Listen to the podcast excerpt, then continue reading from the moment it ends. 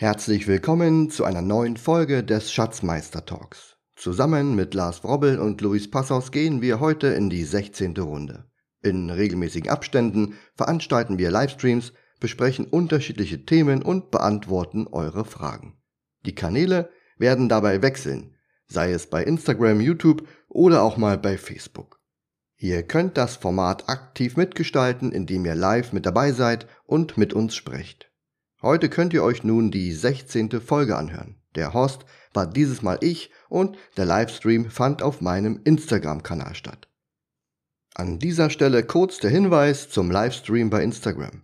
Wir streamen ja abwechselnd auf YouTube, Facebook und auch hier bei Instagram. Leider ist bei Instagram die Qualität des Streams am schlechtesten und wir werden in Zukunft auf diesem Kanal nicht mehr streamen. Aktuell bleiben wir dann also bei Facebook und bei YouTube. Die heutige Zuschauerfolge ist nun der zweite Teil der FAQ-Serie und gehört zusammen mit der Folge Nummer 15. Wir beantworten heute querbeet eure vorab eingereichten Fragen und nun wünsche ich euch viel Spaß mit der neuen Schatzmeister-Folge. Das Jahr 2000, was haben wir denn, 23 ist ja schon mitten im Gange. Wir hatten sogar schon eine Bankenkrise. Und äh, ja, wie, ähm, wie sehen denn eure Depots Stand heute aus? Äh, Gibt es was zu vermelden? Positives, Negatives?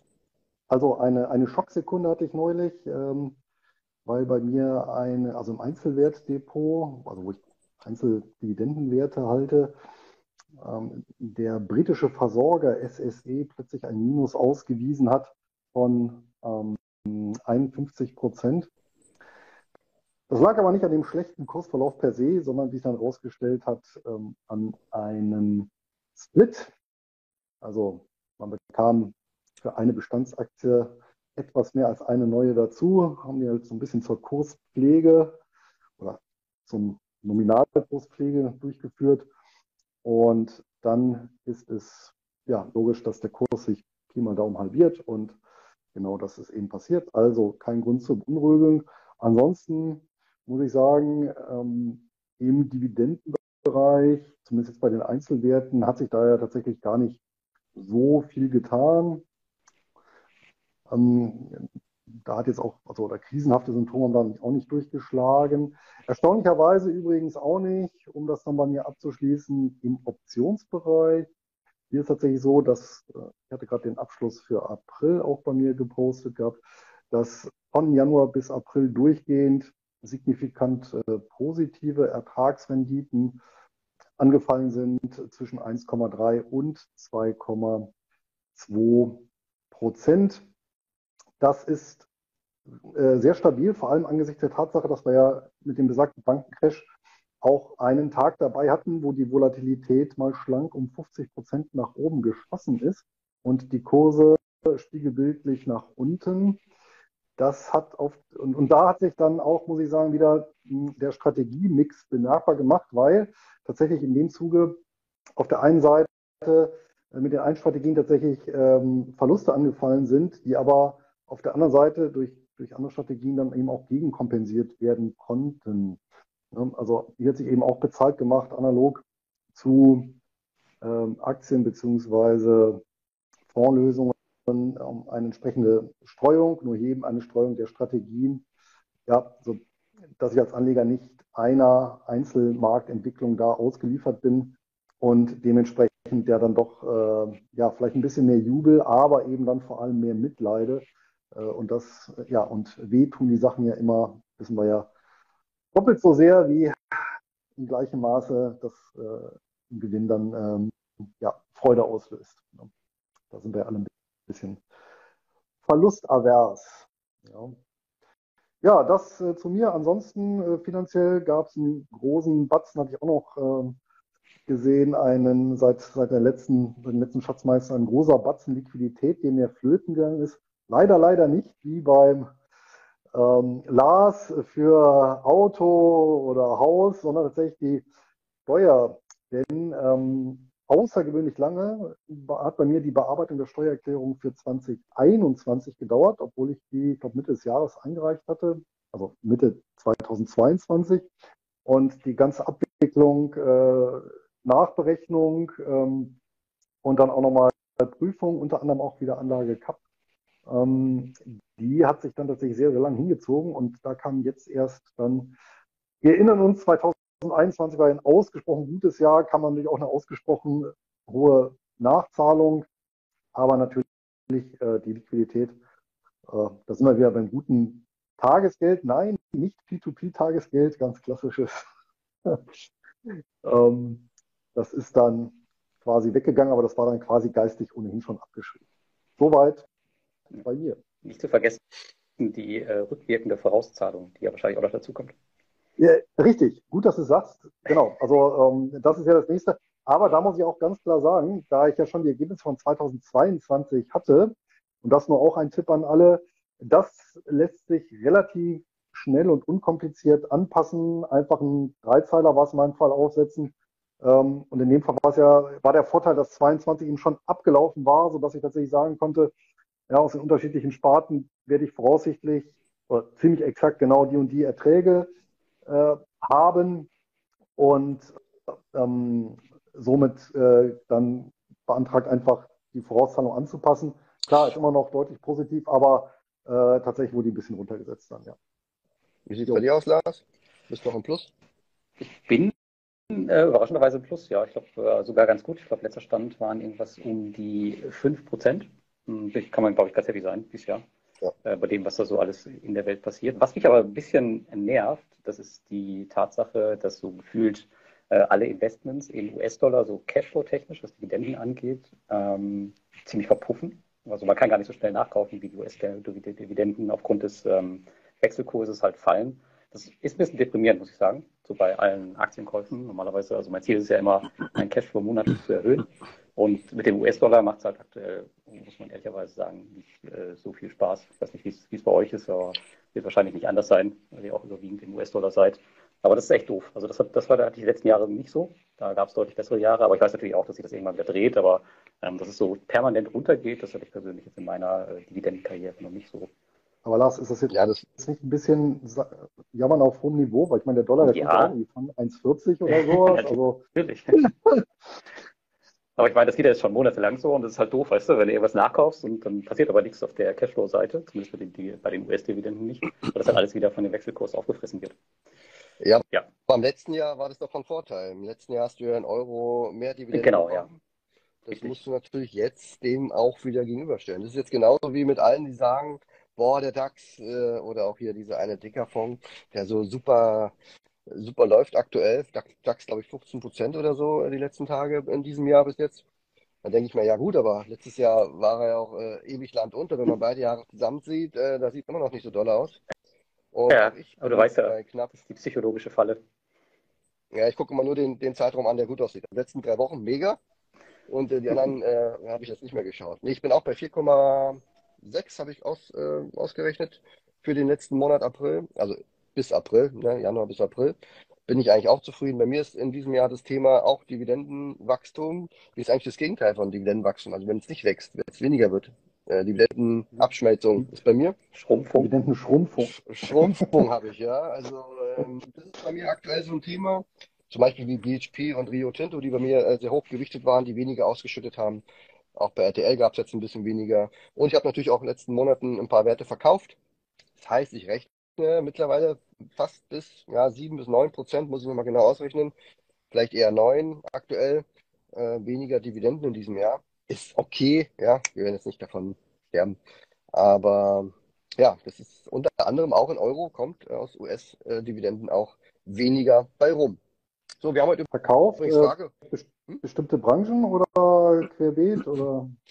Ja, so aus die Immobilien müsst ihr jetzt mal nachschauen oder so, so Kram, was wir letztens besprochen haben, den ganzen Kleinkram, alles, was keine Dividende zahlt, äh, bis auf Disney, was so, so üblich war. Also in den letzten Wochen habe ich nichts verkauft, sondern das war alles in den letzten Monaten eher.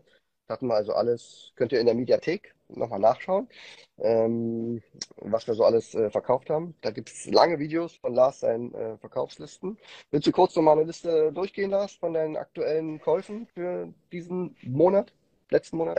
ja, ich war ja, ich war ja im April auch nicht da und wir sind ja auch umgezogen und so. Ich habe tatsächlich nicht so viel gekauft und ähm, außerdem traue ich der Lage an der Börse nicht so richtig. Aktuell haben wir so viele Themen in der Welt und es muss, äh, man hat es ja bei der Bankenkrise gesehen, es muss nur ein Stein ins Rollen kommen und dann habe ich das Gefühl, da sind wir ruckzuck 10% tiefer. Und da ich eh meine Cash-Reserve noch nicht bei 100% wieder habe, ähm, ja, habe ich jetzt nicht so viel gekauft. Ähm, nachgekauft habe ich Ares Capital. Ähm, die hatte ich äh, letztes Mal neu dazu gekauft. Die habe ich jetzt nochmal nachgelegt, weil durch, die, ähm, durch den, durch den Bankenkollaps, durch diesen Mini-Kollaps, ähm, sind die nochmal ein bisschen abgesunken. Meine Sparpläne sind ganz normal weitergelaufen, da habe ich ein paar. Aber im P2P-Bereich, da habe ich so ein bisschen aufgestockt. Und zwar Peerberry, das ist diese, ähm, ja, die, der Liebling der P2P-Investoren, kann man aktuell sagen. Eine der größten Plattformen. Ländermarket, Crowdpeer und Inrento. Inrento, das ist diese Plattform, wo man in Mietimmobilien investiert. Auch super interessant. Da gibt es auch immer mehr von. Ja, aber tatsächlich. Aber bei, die, bei, bei Indemo bist du noch nicht dabei, ja. Nee, Indemo ist ja immer noch in der Startphase. Seit ja, seit zwei Jahren. Jahren. Was ich mal fragen wollte, äh, Lars, ähm, zu deiner Gesamtperformance, ich meine, die äh, Kryptovermögenswerte haben ja so eine Mini-Renaissance hingelegt, oder? Das mhm. hat sich doch ja. auch positiv niedergeschlagen. Ähm, ja, aber ich habe ja einiges davon verkauft. Das heißt, meine Gewichtung im Portfolio ist jetzt nicht mehr so hoch. Ich glaube, ich lese noch irgendwie bei 6, 7 Prozent. Mm, und ja, richtig, die haben, glaube ich, der Teil liegt 60 Prozent, glaube ich, im Plus dieses Jahr. Also wenn ich jetzt nochmal 60 oben drauf lege, dann ist der Verlust vom letzten Jahr schon, schon wieder reingeholt. Ist ja, ist jetzt nicht. Äh, Bist du endlich schon plus minus null? Na guck mal, so schnell geht's. Na, ich bin ja sowieso deutlich im Plus, weil ich ja schon lange dabei bin, aber so seit dem, seit dem letzten Jahr, seitdem, äh, seitdem der Ukraine-Krieg begonnen hat. Also Kryptos sind tatsächlich die Spitze momentan, kann man sagen, ja, was die Performance angeht. Ähm, aber dann kommen auch schon recht schnell die P2P-Kredite, weil da auch äh, recht wenig bis gar nichts passiert. Aber hoher Ertrag zumindest dann. Genau, das ist das Einzige, was eigentlich dieses Jahr richtig Ertrag bringt. Also da weiß ich halt, wenn ich 1000 Euro einzahle, kriege ich dann halt nächsten Monat 10 Euro mehr. So kann man es rechnen ungefähr. Das ja, kann ich bei den US-Dividenden-Werten jetzt nicht so. Wenn die Plattform nicht die Gretchen macht, ganz genau.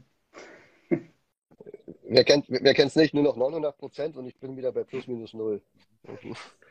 ähm, aber ein aber, aber einen Tenbagger zu finden, ist dann doch, doch ein bisschen schwerer. Also ich habe äh, schon ein paar Werte gekauft, aber eher nachgekauft. Aber ähm, ich habe einen neuen Wert aufgenommen, das war Roche, äh, vor ein paar Wochen. Und da war meine Idee, wenn man sich den Chart anschaut bei Roche, zum einen ähm, haben sie sich von der von dem Gleichlaufen von Novartis abgekoppelt. Und äh, ich habe auf den Dividendenabschlag gewartet. Ja, Schweizer Aktien ist jetzt nicht so meins, aber bei Roche macht man schon mal eine Ausnahme oder genauso wie bei Nestle. Und es war eben so, dass die Aktie praktisch ähm, ihren Boden gefunden hat nach der Dividendenzahlung. Das heißt, es war eigentlich ein, für mich ein ganz guter Einstieg. Und die Position lasse ich jetzt für immer und ewig liegen, bis die irgendwann mal wieder bullig oder extrem teuer ist. Ah, ja, du kaufst aber 35 Prozent, 35 Prozent Quellensteuer, ne? die du ja wiederholen musst. Mm, ja, die nehme ich in Kauf. Die kann ich mir jetzt so ein bisschen schlecht wiederholen. Äh, das geht ja über das Finanzamt und so weiter in der Depotbank. Ähm, die nehme ich in Kauf. Also ich rechne immer mit der Netto-Dividendenrendite, die mir dann am Ende, oder Nettoertrag, der übrig bleibt, da bin ich zufrieden. Dafür ist es auch eine Position, die ich jetzt nicht ewig groß aufbaue wie bei anderen. Aber das ist für mich, wenn du mal die letzten Tage und gerade Bankenkrise, die letzten Wochen mal anschaust, ein sehr, sehr stabiler Wert, ähm, der dann an solchen Tagen auch überhaupt einfach wie ein wie, so, wie sagt man, wie so ein Antibiotika im Depot liegt, weißt du, so einfach dir wirklich Stabilität bringt. Dafür habe ich es gekauft und na klar, äh, netto bleibt auch was übrig ähm, ähm, und den Ertrag, äh, den, den Steuerabzug für die Schweizer nehme ich, nehme ich mal hin. Aber wenn du Stabilität in der Bankenkrise willst, dann kannst du ja Bitcoin kaufen. Mm,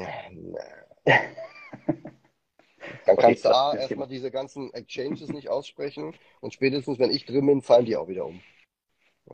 Ja, du warst ja schon mal drin, da ist doch ganz gut ausgegangen, oder? Kann doch nochmal gut funktionieren. Ja, ich habe ja auch noch ein paar Krümel, habe ich auch noch. Also ein paar Kunden von mir bezahlen ihre Mitgliedschaft äh, ganz kontinuierlich jedes Jahr mit äh, Krypto. Das ist was, da, das lasse ich dann immer auf dieses eine, wie sagt man, Wallet äh, schicken. Und das habe ich ja beim Richie, Wallet, und dann lasse ich da liegen, habe ich meine Ruhe. Also ich sammle das alles praktisch bei, bei Richie. Da hoffe ich, dass es safe ist. Ja, Richie verwaltet das also, wenn der das hört. Der hört es bestimmt. Stimmt, ja, genau. Luis, du hast wahrscheinlich nichts gekauft, weil bei dir ist noch nicht Jahresschluss, äh, Halbjahresschluss, oder? Nee. Alles gleich geblieben, ja, außer die Sparpläne, aber das ist ja ausschließlich die, die Dividenden-ETFs ähm, und in dem ETF Portfolio und ja, ansonsten halt Optionen.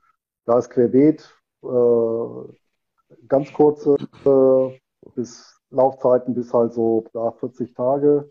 Und gerade die kurzen Laufzeiten haben natürlich jetzt in, in, in der Phase eine die relative Stabilität reingebracht. Ne? Weil dann hast du halt, bleibst du eben auch von solchen Risiken verschont, ja, wenn es halt mal kracht. Ja. Okay, wir wollen ja nur eine Stunde machen, das heißt, wir haben noch 58 Minuten. Ähm, Gibt es denn News, wo er sagt, es ist wichtig zu wissen? Ähm, Lars, willst du anfangen? Gibt es was zu berichten? Ähm, ja, im Bereich P2P gab es tatsächlich so ein bisschen was ähm, Neues an der Russland-Front, also nicht an der physischen, sondern an der finanziellen. ähm, zwar die Plattform Mintos, die hat äh, zweieinhalb Millionen Euro verloren bei einem Kreditgeber, haben sie abschreiben müssen. Die sind nicht mehr zurückgekommen. Aber dafür muss man auch sagen, sind 65 Prozent äh, des, des, Geldes zurückgekommen. Und zwar haben die so einen, so einen Deal gemacht mit der russischen Zentralbank, ähm, dass sie halt das Geld schneller zurückbekommen. Dafür haben sie halt einen Abschlag von 35 Prozent. Die Alternative wäre gewesen, dass man ja maximal dürfen die äh, Unternehmen in Russland ja nur 10 Millionen Rubel pro Monat überweisen. Und das, äh, das, hätte bei der Menge bedeutet, dass die, keine Ahnung, in 30 Jahren oder so fertig gewesen wären. Und wer weiß, was bis dahin mit Russland ist. Deswegen haben wir halt diesen Deal gemacht. Ähm, ja, das ist ein bisschen ärgerlich für die Mintos-Investoren. Auf der anderen Seite muss man sagen, wenn man es mit anderen Anleihenklassen vergleicht, so wie mit Aktien, russischen Aktien oder so, da wird wahrscheinlich gar nichts mehr zurückkommen. Von daher kann man bei P2P eigentlich ganz glücklich sein, dass die überhaupt die Möglichkeit haben, Gelder zurückzuholen. Ich meine, 65 Prozent davon. Und das war schon ein echt hoher Betrag.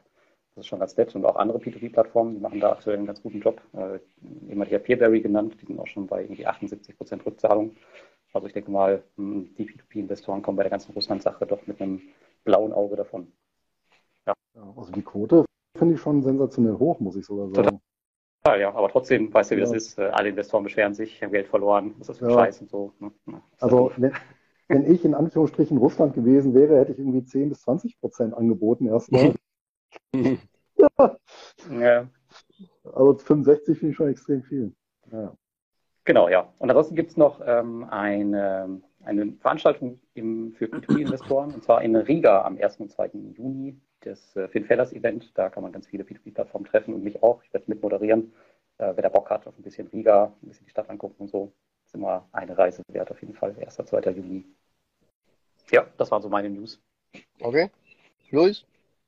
Ja, ich habe eine äh, Sache, die gerade ganz frisch aufgepoppt ist. Und ich sag mal, wer kennt es nicht? Man bucht ein ganz teures Coaching, ja, für, für einen hohen vierstelligen Betrag. Und dann bereut man das dann doch nach einer Weile und denkt, Mist, wie komme ich raus? Ja, äh, für all diejenigen äh, gibt es jetzt einen Silberstreif am Horizont. Und zwar gibt es ein ganz frisches Urteil vom Oberlandesgericht in Celle.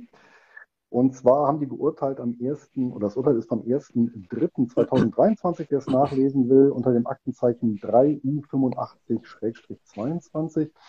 Ja, aber auch wenn das Urteil jetzt ein paar Tage alt ist, das ist erst jüngst veröffentlicht worden. Und da ging es genau um so einen Fall eines ja, Hochpreis-Coachings, das kennen wir ja aus der Finanzszene. Wobei anhand der Fallbeschreibung war es jetzt kein Finanzcoaching, sondern da ging es dann eher um ein Vertriebscoaching. Aber ähm, die Elemente, die dabei waren, die kennen wir eben. Ähm, sowas mit wöchentlichen Live-Calls, ähm, WhatsApp-Support, Mitgliederbereich, ähm, ja, äh, Verkaufsprozess, Optimierung und Skalierung etc. pp. Ähm, also ähm, durchaus Elemente, sage ich mal, die eins zu eins äh, analog, ja, wir aus unserem Bereich kennen. Und da gab es beim Amtsgericht Stade eben das, das erstinstanzliche Urteil. Da hatte eben genau der Käufer dieser, dieses Coachings geklagt, er ja, blieb nicht ein zu bezahlen nach einer Weile. Das ist ihm doch zu teuer und er fühlt sich so ein bisschen über den Tisch gezogen. Und der Anbieter hat natürlich gesagt, nee, äh, ist nicht so. Das Amtsgericht Stade hat schon gesagt, nein, ähm, das, der Käufer kann quasi zurücktreten, beziehungsweise äh, der Vertrag ist nicht nichtig, äh, und zwar, die haben noch begründet mit Sittenwidrigkeit, weil die gesagt haben, ähm, das ist äh, vom Preis her einfach so exorbitant hoch und, und ähm, hält den Vergleich von anderen ähm, Bildungsangeboten um den Faktor 10 nicht stand. Ja, und damit haben wir eben den Paragraph 138 BGB. das ist eben äh, ja, der Vertrag wichtig ist wegen Sittenwidrigkeit. Dagegen ist der Verkauf des Coachings nochmal vorgegangen, landete eben in Zelle und die haben gesagt, ja, das Ding ist also im Prinzip nicht nur sittenwidrig, beziehungsweise damit haben sie sich dann, ähm, so ich das gelesen habe, nicht weiter beschäftigt, weil die noch was ganz anderes gesagt haben und das finde ich halt ganz ähm, interessant. Die haben nämlich begründet, dass dieses Coaching, so wie es aufgebaut ist, letztendlich ein, ähm, ja, ein Fernunterricht ist und zwar ähm, entsprechend des ähm, Fernunterrichtsgesetzes, also es gibt tatsächlich in Deutschland ein Gesetz zum Schutz der Teilnehmer am Fernunterricht, heißt das komplett. Ähm, und da ist es eben auch, ähm, wenn eben ein Fernunterrichtsvertrag äh, zustande kommt und der Anbieter oder der Veranstalter keine Zulassung hat, ja, wir kennen das, gibt ja so ein Siegel, das habt ihr vielleicht auch schon mal gesehen bei Weiterbildungsveranstaltungen, dann ist dieser Fernunterrichtsvertrag auch nichtig. Und das äh, Oberlandesgericht Zell hat eben gesagt, ja, also vom Aufbau her ist dieses Coaching nichts anderes als eben so ein Fernunterricht, fällt eben unter das Gesetz. Der Anbieter, also der Coach, hat eben nicht diese erforderliche Zulassung und damit ist dieser Vertrag nichtig. Jetzt muss ich dazu sagen, das Urteil ist noch nicht rechtskräftig und ähm, man, also der Kläger könnte noch eine weitere Instanz drauflegen, wenn er denn mag. Ähm, aber ich sag mal, das ist natürlich schon mal so eine Richtung, in die es geht. Ähm, ja, da können sich jetzt alle Zuschauer mal so ihre Gedanken dazu machen und die Anbieter von solchen Leistungen daneben auch demnächst. Ja. Also ist schon dann ein entsprechendes Risiko mit drin, wenn schon solche Urteile im Raum stehen und die nicht später kassiert werden sollten. Mensch, und was hast du jetzt gemacht, so Luis? Was hast du jetzt gemacht, Luis? Hast du es zurückbezahlt oder wie habt ihr euch geeinigt? ist ja nichtig. nichtig heißt, ich muss so gestellt werden, als wenn der Vertrag nie zustande, also nie abgeschlossen worden wäre. Ja, natürlich schade ja. jetzt für dich. Ne? Ja. Dabei sind ja. die äh, halt Coaches doch schon, dabei sind die Coachings doch schon, schon runtergesetzt von 24.000 Euro 999 auf äh, 2000 noch was.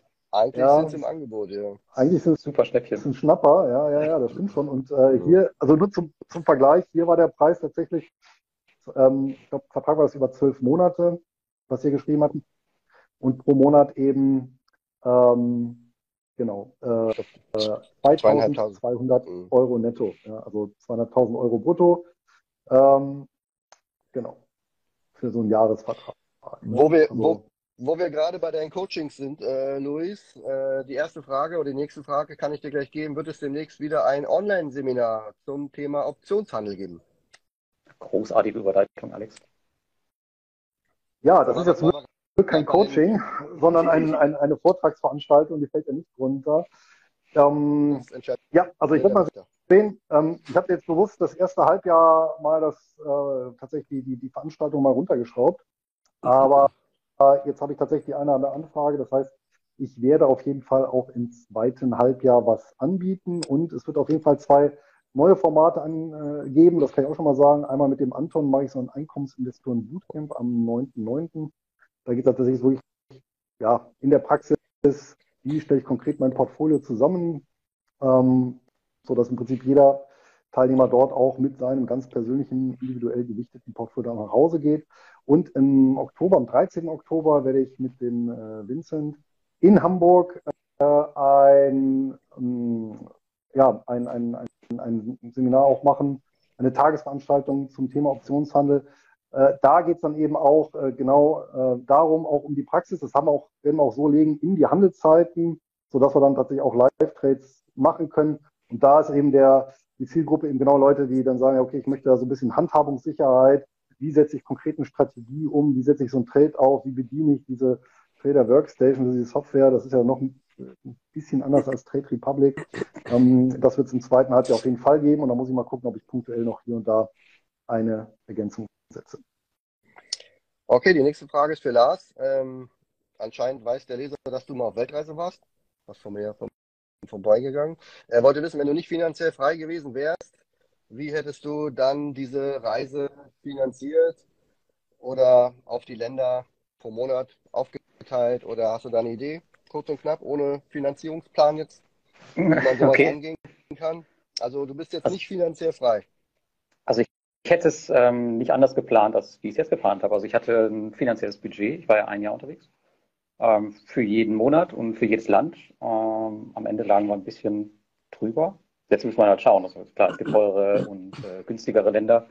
Ähm, und dann muss man halt gucken, wie es so läuft. Natürlich gibt es immer Sachen, die das verteuern, zum Beispiel Interkontinentalflüge, die hauen richtig rein. Das äh, kann man auf jeden Fall so planen, dass man das vermeidet. Ich bin beispielsweise einmal, weiß ich noch, in Herbstferien von Asien nach Deutschland geflogen, um meinen Sohn abzuholen und dann in den USA einen Roadtrip zu machen. Danach meine äh, Frau in Israel zu treffen. Also das war ein bisschen unnötiges Rumgefliege, das hätte man sich sparen können. Sowas geht natürlich richtig in die Kasse. Ähm, aber ansonsten einfach eine Planung machen und dann versuchen, äh, die flexibel anzupassen auf der Reise. Also man halt schauen, wie viel Geld man losreisen will. Heute ist es wahrscheinlich ein bisschen teurer als damals. Ich glaube, wir sind damals mit 40.000 Euro losgereist für das Jahr zu zweit. Also das hat ganz gut ausgereicht eigentlich. Und mit 60.000 zurückgekommen, oder? ja, der, bisschen, der lag ein bisschen drüber. Ähm, weiß ich nicht, 44, 48 oder sowas. Aber war alles noch im Rahmen. Ja, ich finde auch so Budgets machen, machen pro Land dann immer Sinn. Äh, in den einen Ländern günstiger, in anderen teurer. Und am Ende des Jahres hast du so einen, so einen Mischpreis. Ähm, also ich finde so, die Kosten sollten je Land ähm, verteilt werden und nicht jeden Monat 2000 oder pro jedes Land 2000. Äh, das ähm, macht, glaube ich, auch wenig Sinn. Aber gut, was sage ich? Ich habe ja keine Weltreise gemacht. Also bei uns hat es gut geklappt. Also wir konnten das halt immer äh, flexibel anpassen von Land zu Land. Klar, wenn du jetzt irgendwie, weiß ich nicht, drei Monate in Japan bist oder so, da wirst du dann, äh, das wird die Kasse schnell leer. Aber keine Ahnung. In anderen Aber du, Japan war, Japan war gar nicht so teuer, fand ich. Also, keine Ahnung. Du warst, du nur, ein, ähm, warst du nur einen Tag da, oder? Äh, ich war zwei Tage da. Ähm, aber das, was ich alles gesehen habe, war irgendwie ganz normale Preise. Also ich habe jetzt natürlich kein Hotelzimmer gehabt, aber da gibt es wahrscheinlich in Tokio oder auch im Land in Kagoshima auch nochmal Unterschiede.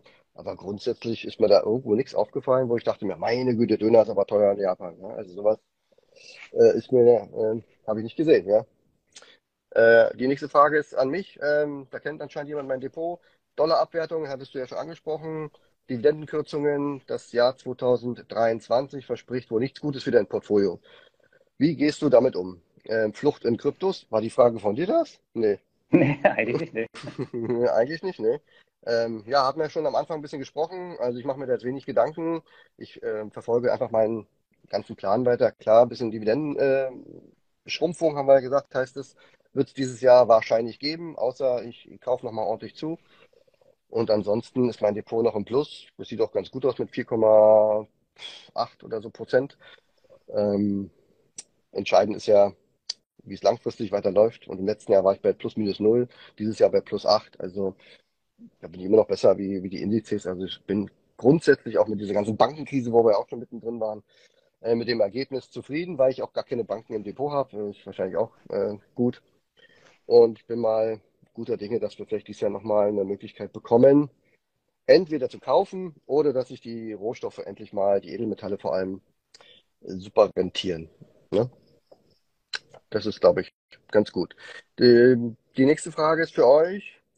Habt ihr auch vor, auszuwandern wie ich? Äh, wenn ja, welche Länder kämen in Frage? Wenn nein, wieso nicht? Dann macht mal. Luis, willst du starten? Ich kann gerne starten. Für mich kommt es aktuell nicht in Frage, überwiegend aus familiären Gründen. Und die Länder, die natürlich für mich besonders attraktiv wären, ist natürlich alles Spanisch sprechende, weil ich mich ja natürlich kulturell und was die Verständigung angeht, ähm, ja, nicht großartig umstellen müsste. Und ähm, ein besonderer Favorit von mir wäre tatsächlich Nordportugal, also wirklich ganz, ganz am Norden, direkt an der spanischen Grenze. Zum einen, weil ich dann quasi ein Katzensprung zu meiner spanischen Heimat das Ganze wäre, aber ich in Portugal dann eben auch noch durch dieses äh, spezielle, ja, ich nenne es mal ein verschiedene Rentnerprogramm, ähm, gibt es auch ein Kürzel für NRS heißt das. Ähm, wenn man eben als Nicht-Portugiese kann man eben dort äh, zehn Jahre Steuerfreiheit ähm, für, also für ausländische Einkünfte ähm, erwirken. Und das wäre natürlich ein sehr, sehr attraktives Programm eben in Kombination ähm, mit ähm, Kapitaleinkommen, mit äh, gegebenenfalls ähm, Online-Einkünften und ja, in einer wunderbaren Region, die auch touristisch nicht überlaufen ist. Das ist ja auch mal so ein Punkt. Ähm, ja, wo man, was auch quasi so ein bisschen zweite Heimat ist. Ne? Also das, das wäre tatsächlich so eine, so in die Richtung könnte das, könnte das was sein. Aber wie gesagt, äh, fest auf jeden Fall jetzt die nächsten fünf Jahre eher nicht. Wenn nicht was ganz Dramatisches passiert. Und die letzten zehn dann in Portugal. Bin ja noch jung. Und kurz bevor du Portugal Außerdem, gehst, werden ähm, ich habe schon über, Nee, der, der, der, Punkt ist ja, ähm, es gibt ja mittlerweile, ich, ich glaube, Griechenland hat ein ähnliches Programm eingeführt, da führt das gerade ein, Italien auch. Das heißt, man kann dann tatsächlich so Rentner-Hopping könnte man dann ja auch machen. Ne? Dass man sagt, okay, so ein paar Jahre nimmst du das Programm mit, dann das, dann das. Ne? Natürlich gut, dann hast du natürlich das Thema mit der Sprache, die ist dann wieder anders. Aber gut, ein Tod muss man immer sterben. Ja, genau. Hast ein bisschen Zeit, die zu lernen. Wie mit, ja. wie mit der polnischen Pflegekraft. Und du, Lars? Ja, also aktuell kommt es auch nicht für mich in Frage, aber ähm, langfristig vielleicht schon. Also aktuell ist halt meine Familie hier. Äh, meine Frau ist ja auch angestellte Lehrerin, also kommt für mich absolut nicht in Frage. Ähm, aber ich muss auch sagen, ich habe ja jetzt mit Mexiko Land Nummer 54 besucht und ich habe schon echt viele Länder gesehen. Und ich finde viele Länder zum Besuchen schön. Aber ob ich jetzt da wohnen und leben möchte, gerade in den heißen Ländern, hm, irgendwie nicht. Also ich brauche irgendwie Jahreszeiten. Es kommen ganz, ganz wenige Länder in Frage. Also ich mag ja total gerne die britischen Inseln auch, äh, Irland, Schottland, äh, Norwegen wäre ein Kandidat. Japan finde ich auch total toll, aber da wird es, glaube ich, schwer, einfach ähm, zu wohnen und äh, einzuwandern. Das ist, glaube ich, nicht so einfach. Aber hier in Europa ist natürlich stellenweise schon recht einfach und das wäre, glaube ich, dann tatsächlich eher so ein, so ein Ziel. Also Norwegen wäre tatsächlich mein Favorit. Ähm, das ist schon, weiß ich nicht, also jedes Mal, wenn ich da hingefahren bin, da fühlt man sich halt total äh, wohl, weiß ich nicht. Das Land ist finde ich, viel weiterentwickelt als viele andere europäische Länder. Das ganze Holzige mit den Hütten und so, das finde ich super gemütlich. Klar, da musst du natürlich ein bisschen größeren Geldbeutel mitbringen, als wenn du jetzt irgendwie nach äh, Polen oder so ziehst. Ist auch klar. Ja, aber aktuell kommt es halt für mich auch nicht in Frage. Also vielleicht mal irgendwann in der Zukunft. Aber ich bin auch super happy in Deutschland. Also ich sehe jetzt keinen Grund hier in Kürze wegzuziehen. Genau, ansonsten deine Eierschalen nicht vergessen, die hängen ja da noch auf halb neun, die also mit den heißen Ländern ist jetzt auch nicht so meins. Also bei mir ist ja die Mitternacht äh, und wir haben immer noch 30 Grad. Ist jetzt auch gerade so eine Art Hot Season hier, also wenig Wind, bullen heiß. Auf ja. Mod, auf Motorrad ist es wie, wie wenn der Föhn so kommt. Also ob ich nochmal nach Thailand auswandere, weiß ich nicht. Das muss ich mir nochmal überlegen. So, jetzt kommt eine Frage. Ähm, verwendet ihr eine vermögensverwaltende GmbH? Da bin ich schon mal raus. Und wenn ja, warum? Und lohnt sich das? Und ab wann lohnt sich das? Also ich habe das mal durchgerechnet, wo ich noch in Deutschland war. Das hat sich irgendwie überhaupt nicht gerechnet, hat einen Mörderaufwand. Das kann sich sicherlich rechnen, also gar keine Frage. Ähm, da wird sicherlich mein, mein Bruder, der jetzt fast gesagt, Alex Dividenden, äh, Düsseldorf-Fischer, äh, was, was zu sagen. Aber ansonsten, ähm, also für mich hat sich damals überhaupt nicht gerechnet. Und ich habe mein Vermögen lieber privat, bin ich viel flexibler, gerade für das Leben, was ich hier führe. Ähm, wenn, es in, wenn du in zig Jahren irgendwie hochrechnest, dann kann es sein, dass da irgendwelche Steuervorteile bei rumkommen. Aber ja, das ist für mich einfacher, Geld zu verdienen, Geld zu sparen und einfach Cashflow zu generieren. Und vielleicht, wenn ich dann mal finanziell frei bin, dann mache ich mal so eine Art Gegenüberstellung, was wäre, wenn, hätte ich schon zwei, drei Jahre früher hätte aufhören können. Also, das hat mich irgendwie noch nie gereizt. Ja, ich bin bei dem Thema äh, auch raus. Also ich bin ja überzeugter Einzelunternehmer und ähm, wenn ich meine, dass ich zu wenig verdiene, dann versuche ich einfach mehr zu verdienen und mich stört das Thema Steuern auch überhaupt gar nicht. Achso, da bin ich auch raus. Aber es ist auch, auch der einzige Grund, oder? So eine verwaltende GmbH macht man doch eigentlich nur aus steuerlichen Gründen. Nicht, weil du sagst, da gibt es Bonuspunkte oder irgendwas, oder?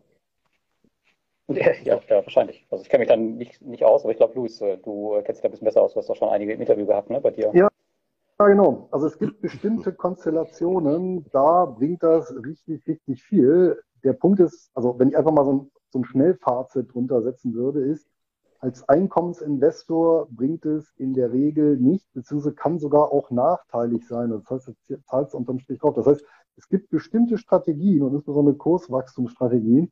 Da kann so eine GmbH hoch profitabel sein gegenüber der Einzelperson, weil du ja tatsächlich Steuerlast auf nahe Null drücken kannst. Ja, und das ist natürlich schon ein ganz erhebliches Pfund in der Kapitalakkumulation.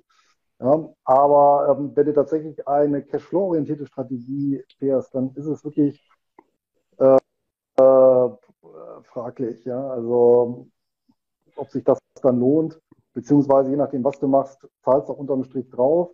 Hm, was man dann noch machen kann, ist sich Alternativen überlegen, die im Versicherungsmantel drumlegen. Da hast du wieder andere Nachteile bei einem deutschen Versicherungsmantel eben äh, dass du nicht mehr Eigentümer deiner Vermögenswerte bist. Da hätte ich zum Beispiel überhaupt gar keine Lust drauf.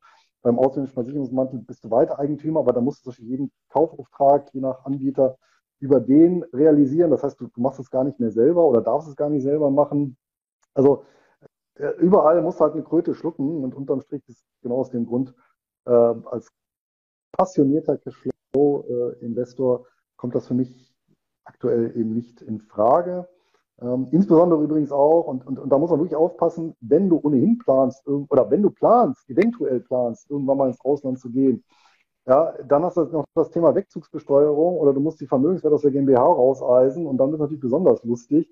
Also das kann dann schnell zum Rohrkriterium werden. Also muss man wirklich schon genau sehr gut überlegen und da würde ich sowieso immer dann auch einen Steuerberater zurande ziehen. Und wir haben das Thema, ich habe das Thema übrigens in der letzten Folge, Videofolge, gibt es auch als Podcast bei mir auf dem Blog, mit Vincent auch mal wirklich ganz genau durchdekliniert für die einzelnen Konstellationen. Da sind wir genau im Detail drauf eingegangen.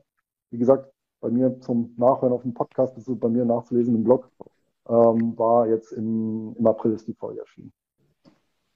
Also keine Partners okay. Holding. Nee.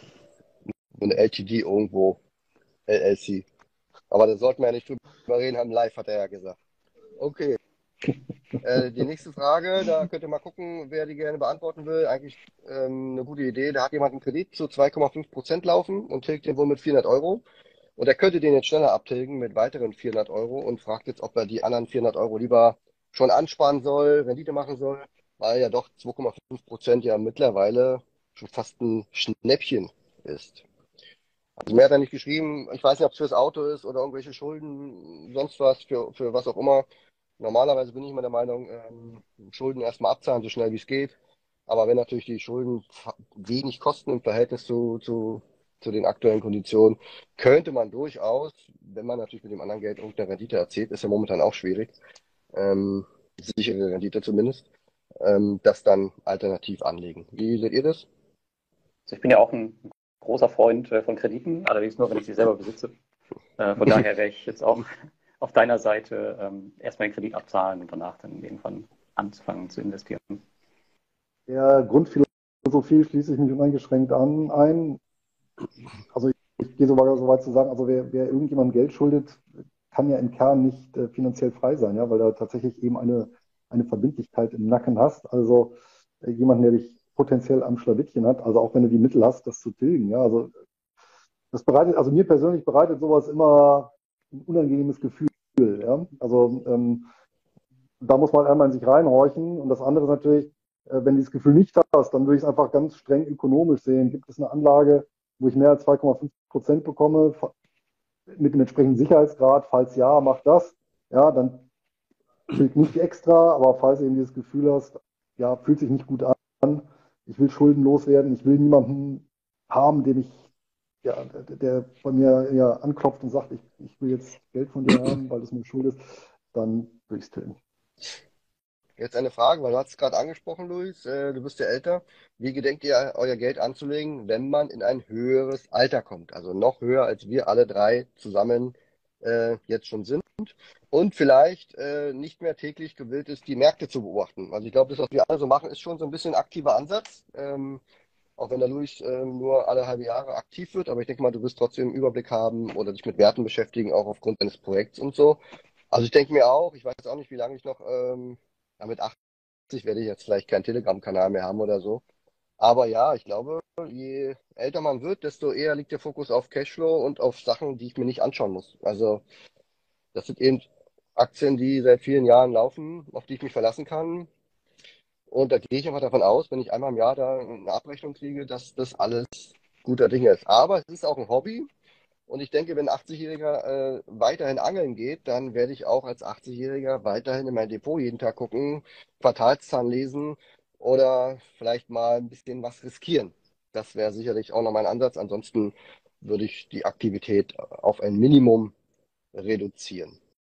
Bei meinem rein Dividendendepot ist ja genauso. Die, die, die laufen ja alle auf Autopilot und das ETF und das Einzelwertportfolio, das, das mache ich ja tatsächlich aus Berichtsgründen, also für den Blog, gucke ich da halt monatlich rein und äh, äh, berichte darüber.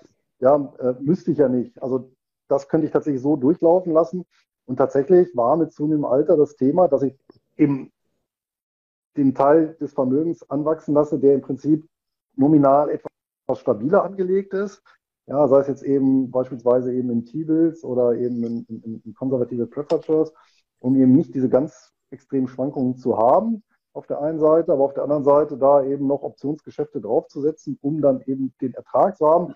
Das wird sich dann im Alter herausstellen, ob ich dann noch sage, ob ich Lust habe, ja, den Terminmärkten was zu machen, weil das natürlich schon eine aktive Bewirtschaftung ist, ja, so, so, so eine Art Mini-Business, was jeden Tag ein bisschen Zeit frisst, zwar nicht viel, aber halt schon ein bisschen und muss ja auch konzentrieren, ob ich dann im hohen Alter die Lust drauf habe, weiß ich nicht, aber solange ich Lust drauf habe, werde ich sicherlich weitermachen.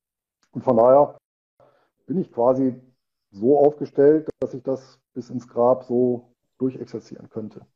Also ich werde mein Portfolio, glaube ich, ähm, auch eigentlich immer weiter eindampfen und immer mehr auf Sammelanlagen setzen, was im, was im Bereich Börse angeht. Ähm, die sind schon pflegeleichter im Allgemeinen, da muss man sich auch nicht ganz so viele Gedanken drüber machen. Also der, das, das Thema Einzelaktien glaube ich nicht mehr, dass ich das noch machen werde, wenn ich ein bisschen, bisschen älter bin. Bei P2P weiß ich nicht genau. Das äh, kommt äh, stark darauf an, wie weit, äh, wie stark ich noch in dieser Szene drin bin. Ich meine, aktuell habe ich ja auch noch einen Einfluss auf die Unternehmen und ähm, kenne viele auch wie meine Westentasche, kann man sagen. Aber das ist natürlich auch nicht so ganz so passiv, aber das würde ich auch eher in den Bereich ähm, Hobby stellen. Das macht halt auch super Spaß, mit denen zu arbeiten, zu sehen, wie sich die Plattformen über die Jahre und vielleicht Jahrzehnte entwickeln und dass man da halt einen gewissen Anteil dran gehabt hat. Aber ansonsten versuche ich auch mein Portfolio eigentlich so simpel wie möglich aufzusetzen, jetzt schon. Ähm, klar, ein, Spiel, ein paar Spielereien sind immer noch dabei, aber trotzdem soll es halt möglichst pflegeleicht sein, dass man auch noch Zeit für andere Sachen hat und sich nicht immer nur um sein Portfolio kümmert. Ja, Urlaub wäre doch mal schön. Ja, ähm, bleiben wir mal bei P2P, Lars, da kannst du gleich weitermachen. Äh, P2P hat ein Leser schon festgestellt, hat er höheres Risiko als ein breiter Welt-ETF. Und er fragt jetzt, ob du, wir, äh, reicht ja, wenn du da antwortest, wir haben ja keine Ahnung von P2P, ähm, ob du da eine langfristige ähm, höhere Gesamtrendite von P2P gegenüber dem, ich sag mal, Welt, Welt-ETFs siehst. Was auch immer genau das ja, ist.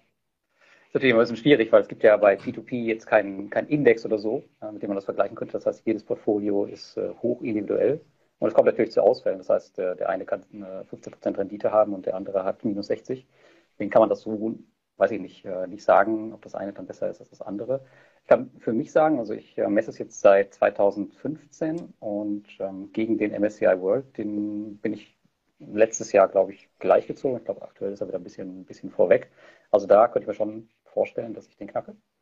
Ähm, aber das halt, das kannst du halt nicht pauschal sehen. Also ähm, ich bin, bin kein Renditejäger in P2P, aber ich kenne durchaus Leute, die deutlich mehr Rendite machen als ich war. Aber die beschäftigen sich halt auch den ganzen Tag damit und betreiben Handel auf Zweitmärkten oder so.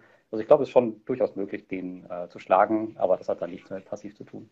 Ja, und natürlich ähm, erhöht sich dadurch auch das Risiko. Also muss man schon ähm, wissen, was man tut. Das sind natürlich auch zwei Anlageklassen, die ich, also das ist eigentlich unsinnig oder unzweckmäßig, die gegeneinander laufen zu lassen. Ja? Also eben, ja. Weil, die, weil, die, weil, weil, weil so, wie gesagt, das eine ist ja Fremdkapital, das andere Eigenkapital, das hat ja, verfolgen ja ganz andere Zwecke. Also das ist ein bisschen Äpfel mit Birnen. Ich denke, die Frage kommt daher, du hast 5000 Euro, willst jetzt irgendwas richtig machen und sagst A oder B, was, was hat die besten Chancen, dass vielleicht nach zehn Jahren eine bessere Performance dasteht. Ja, das eine macht 100, das andere 105, ist jetzt schwierig zu sagen. Ähm, denke ich auch. Also es, am Ende geht es um eine breitere Portfoliomischung vielleicht. Also es ist ja nicht entweder oder. Also wenn, wenn solche Fragen bei mir auch mal kommen, dann denke ich immer, wer entweder oder stellt, muss sich entscheiden oder hat wirklich ein kleines Depot, ja. Und ähm, normalerweise sagt er, nimm doch von beiden, aber dann hat einen kleinen Teil Risiko und einen größeren Teil eher dann ETF und sicher. Aber ja, Luis, äh, ja, nee. mach weiter. Nee, erzähl mal. ins Labern. Ja, okay. Ja, also ähm, ich, ich sehe es ja immer wieder bei mir auch in den YouTube-Kommentaren oder in Blog-Kommentaren, dass es halt immer wieder verglichen wird. Und ich glaube, das hängt so ein bisschen mit dieser Renditeerwartung von den durchschnittlich 7% am Aktienmarkt zusammen. Mhm. damit wird es halt oft verglichen. Und äh, viele sagen halt, wenn, wenn ich jetzt eine Plattform habe, oh, die hatte nur 6,75% dann ja, mhm. kann ich ja besser ein MSCI World oder sowas nehmen. Und daher kommen, glaube ich, immer diese Vergleiche. Dann nehme ich gleich äh, Ich sehe es halt immer wieder, aber ja, genau. Aber du hast schon recht, im Prinzip macht es keinen Sinn, weil das halt äh, komplett unterschiedliche Anlageklassen sind mit äh, unterschiedlichen äh, Elementen, die man oh. so miteinander vergleichen kann. Also, also es wird ja noch offensichtlicher, wenn man sagt, ich vergleiche es mit einer Immobilie. Ja, das sind ja wirklich fundamental andere Anlageklassen, mit, auch mit einem völlig anderen, völlig andere Anforderungen an den Anleger. Ja.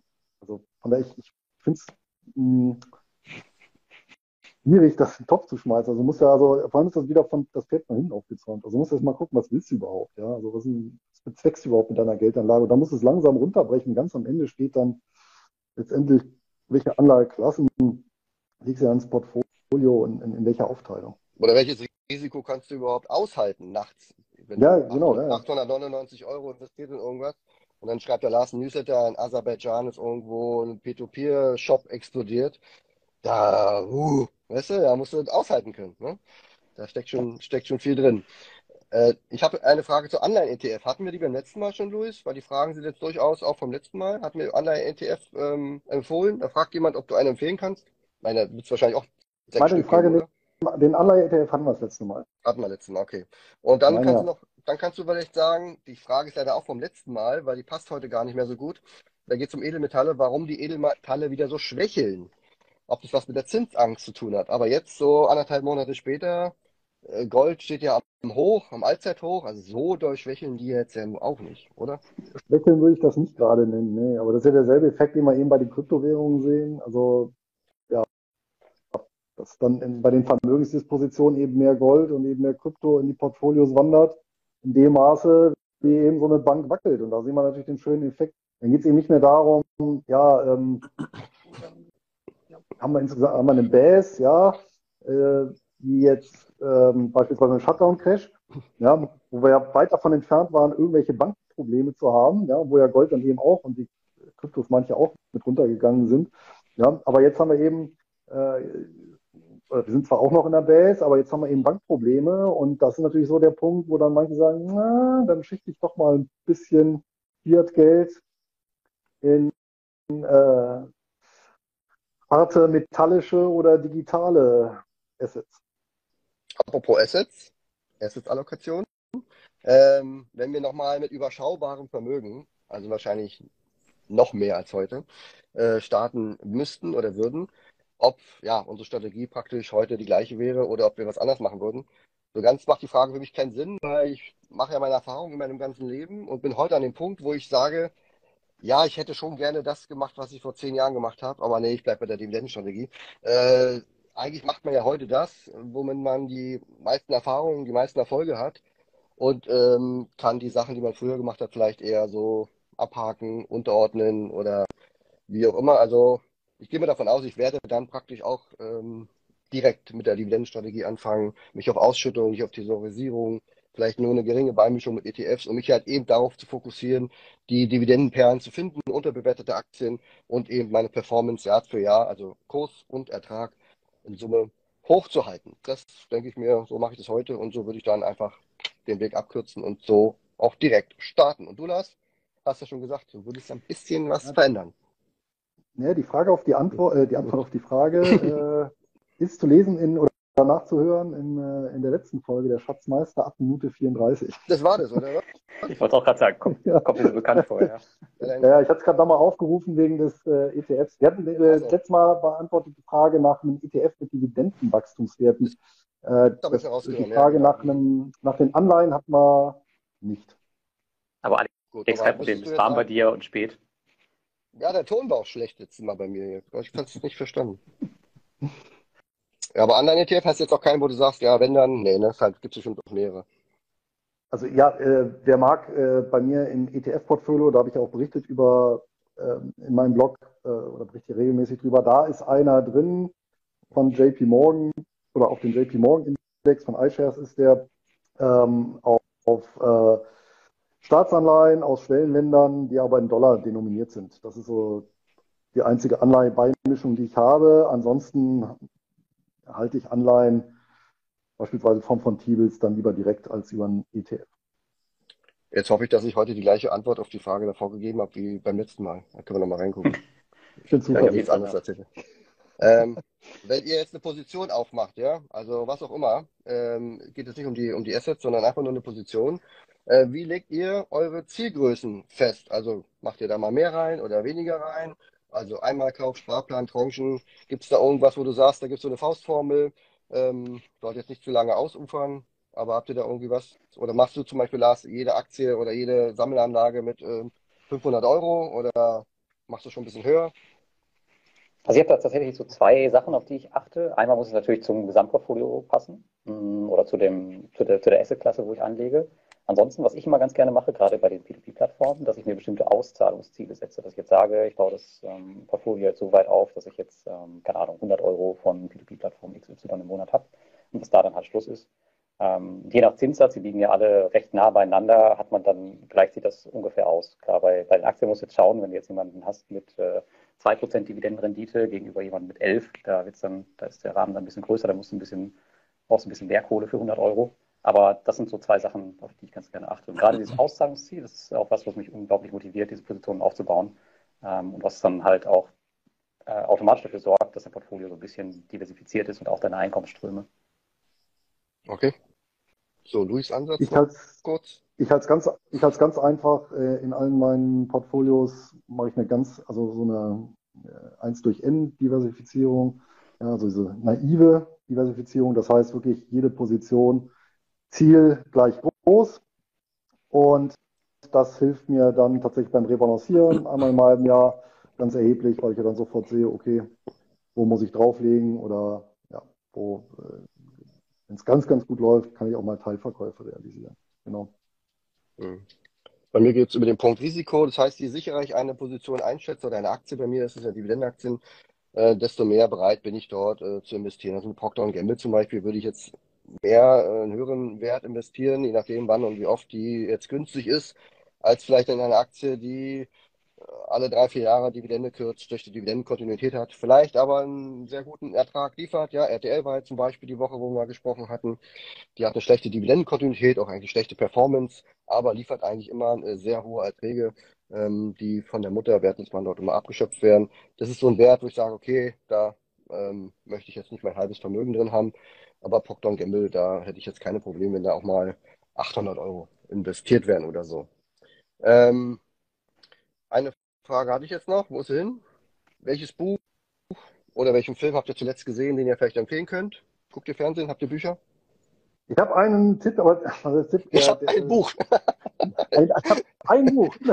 Nein, aber weil, weil wir gerade doch über Vermögen im Alter gesprochen und Vermögensverwaltung äh, im Alter gesprochen haben. Also ein, ein Film, den ich mir tatsächlich als Tipp mal angeguckt habe. Und der ist so sensationell gut gespielt, ähm, weil der mich wirklich, also da, da, da mich wirklich, der, der Hauptcharakter hat mich aufgrund dieser wirklich abgrundtiefen äh, Verdorbenheit äh, wirklich auf die Palme gebracht. Also, also da habe ich wirklich Hassgefühle auf den Charakter bekommen. Und das ist der Film, ich glaube, den gibt es bei Netflix, I Care a Lot. Und äh, spielt in den USA und ähm, ist eine Frau, die äh, mit einer Ärztin kooperiert, die natürlich Schmiergelder bezahlt, die dafür sorgt, ähm, die medizinische Gutachten schreibt über alte, vermögende Leute, die eigentlich fit sind äh, wo die Frau dann aber vor Gericht erwirkt, dass sie dann die gerichtliche Betreuerin wird. Ja, und äh, das macht die so geschickt, dass, dass der Richter auch einsieht, immer, ja, ich brauche mir die Person nicht anzugucken und dann nimmt sie die Leute aus. Ja, und dieser Film ist, oh, ich glaube aus dem Jahr 2021, der ist mir gerade auch wieder spontan eingefallen, als es hieß, naja, wie, wie verwalten wir denn unser Vermögen so im Alter? Ja, und dann habe ich gedacht, naja, wenn so einer um die Ecke kommt, dann verwaltest du gar nichts mehr. ja, und ähm, zeigt aber auch, finde ich, wie wichtig es ist, ähm, und, und das mache ich wieder ganz ernst, sich auch damit auseinanderzusetzen, tatsächlich, wenn einem was passiert. Ja, Stichwort Vorsorge, Vollmacht, ähnliche Geschichten, gerade in Deutschland, ähm, was ja, wo ja alles sehr formalisiert ist. Und ähm, da eben die Möglichkeit zu nutzen, das auch eben äh, notariell zu beurkunden und in äh, es gibt so ein, so ein Bundes, bei der Bundesnotarkammer so ein Verzeichnis, was auch hinterlegen kann, sodass auch zum Beispiel der Ehepartner immer sicherstellen kann, ja, wenn was ist, äh, also auch beweisen kann, ja, ähm, ich bin da zuständig, weil sonst ist es auch so, man bekommt dann eben äh, nicht zwangsläufig den Ehepartner als, als ähm, vor die Nase gesetzt, der dann sich um die Belange kümmert. Ne? Also das macht dann auch das Gericht. Ja, also von daher den Film angucken und ähm, danach so ein bisschen die die eigene Vorsorge, was äh, solche Themen, unangenehmen Themen angeht, dann auch so ein bisschen in die Hand. Ich habe gerade geschaut, ähm, gibt es auch Netflix. Also kann man sich da angucken. Habe vielleicht ja. direkt auf meine Watchlist gesetzt. Bin gespannt. Kann man sich ja, ich äh, hau da mal runterladen. Ich hau da mal ein Buch in die, äh, in die Reihe und zwar ähm, So zähmen Sie Ihren inneren Schweinehund von Marco von Münchhausen. Das ist ein, ein, kleines Buch, am besten als Hörbuch hören, weil der Sprecher ist total genial. Und da geht es halt einfach um äh, Alltagsgewohnheiten, wie man sie los wird. Aber das ist so lustig erzählt, ähm, mit so ein bisschen einem tierischen Hintergrund. Also es geht halt immer um diesen Schweinehund als Tier und dass er halt immer gegen einen arbeitet. Also kann ich auf jeden Fall empfehlen. Sehr, sehr kurzweilig, kann man sich auch mehrfach anhören. Da sind so viele Tipps drin, die man halt im Alltag umsetzen kann. Also habe ich mit Sicherheit schon 10, 20 Mal gehört, das Buch. Super cool. Ja, also der Zusatz war übrigens noch, äh, wenn möglich nicht aus der Investment, ähm, aus dem Investmentbereich, aber hat ja äh, perfekt gepasst. Ja. Äh, oh, ja. Ich äh, habe hab jetzt, hab jetzt kein Buch ähm, und ich möchte jetzt auch gar nicht die ganzen Dokus, die ich in den letzten äh, Monaten Reisedokus gesehen habe, weil wir ja viel auch in Asien unterwegs waren, Japan, Südkorea. Da habe ich echt viele äh, Reisedokus gesehen und ich finde es immer sehr interessant. Was ich euch empfehlen kann, ist der, ist ein Comedian, der Herr Schröder.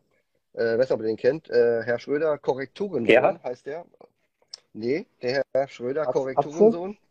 Äh, nein, auch nicht. Äh, der ist ein sehr, sehr cooler Sache. Ich habe, glaube ich, seinen gesamten Instagram-Kanal komplett einmal durchgeschaut. Äh, er hat ein paar hunderttausend Follower. Er ist ein Comedian und reist gefühlt jeden Tag ist er auf irgendeiner Bühne. Bei Instagram könnt ihr gucken. Ich glaube, YouTube hat er auch. Und der ist Lehrer und erzählt aus seinem Lehreralltag. Und ich weiß gar nicht, ob er heute noch Lehrer ist, aber auf jeden Fall hat er noch viel zu erzählen. Und der ist einfach nur genial. Da kannst du dich die ganze Nacht totlachen bei seinem Content. Und ähm, ja, ich glaube, der hat teilweise Videos da bei Instagram mit 4,5 Millionen Aufrufen, obwohl er selber nur ein paar hunderttausend Follower hat. Also das zeigt schon, dass die Leute sich das immer wieder angucken. Und der bringt das so trocken auf den Punkt. Also, wenn das mein Lehrer gewesen wäre, du, ich glaube, ich hätte die Schule freiwillig verlängert. Einfach nur immer wieder dabei zu bleiben. Und da. Also, Herr Schröder, Korrekturen so und kann ich euch empfehlen. Ansonsten machen wir Schluss für heute. Eine letzte Frage habe ich noch. Ähm, habt ihr Angst vor der großen Bankenkrise? Ist es jetzt soweit dieses Jahr? Wird irgendwas jetzt bald oder ist es alles nicht so schlimm? Luis, mach du kurz und dann Lars Lange. Irgendwas wird mit Sicherheit bald passieren. Ich weiß aber nicht was. ja, also ich, ich glaube, die Wahrscheinlichkeit ist ziemlich hoch, dass irgendwas passiert. Ja. Also ich habe ja eben schon gesagt, ich, ich halte mein, mein Geld so ein bisschen äh, auch zusammen, weil es sind halt so viele Sachen, wo einfach eine Kleinigkeit jetzt viel auslösen kann. Ähm, aber wenn du das aber klar, sagst, kann auch alles. Ne? Genau, ja. Ähm, aber es kann auch alles gut gehen. Also weiß halt nicht. Ich bin da auch ganz zuversichtlich, dass wir Probleme kriegen werden. Und deswegen äh, schauen wir mal, ob das vielleicht beim nächsten Mal ein Thema ist. Also wir hatten noch Fragen zu mobilen Aktien, vielleicht Bankaktien. Wenn ihr wollt, dass wir äh, bestimmte Themen besprechen in den nächsten drei, vier Wochen, dann schreibt uns gern mal, also den Luis oder den Lars oder auch mir. Ansonsten mein Vorschlag, vielleicht machen wir mal was mit Banken oder Immobilienaktien oder nicht nur Aktien, Thema Banken und Immobilien. Dann ähm, ist es vielleicht auch mal äh, was Aktuelles. Ansonsten in diesem Sinne für alle, die da waren, vielen Dank. Euch beiden auch, Dankeschön. Und jetzt gehe ich nochmal duschen und dann war es das für heute. Für morgen. Ist ja, sonst bis Hast du es geschafft? Also bis geschafft, ja. Also, dann. Und denk mal beim Finanzcoaching nach. Aber nur reduziert. Finanzcoaching. Hochpreis-Finanzcoaching. Also schönen Abend euch und macht's gut. Macht's gut. Ciao, ciao. Tschüss.